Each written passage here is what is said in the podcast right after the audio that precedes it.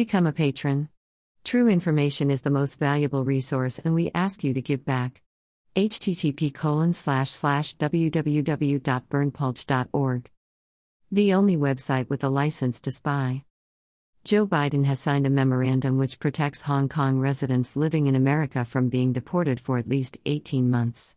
The U.S. president justified the move by highlighting the significant erosion of rights and freedoms in Hong Kong. Email address Subscribe.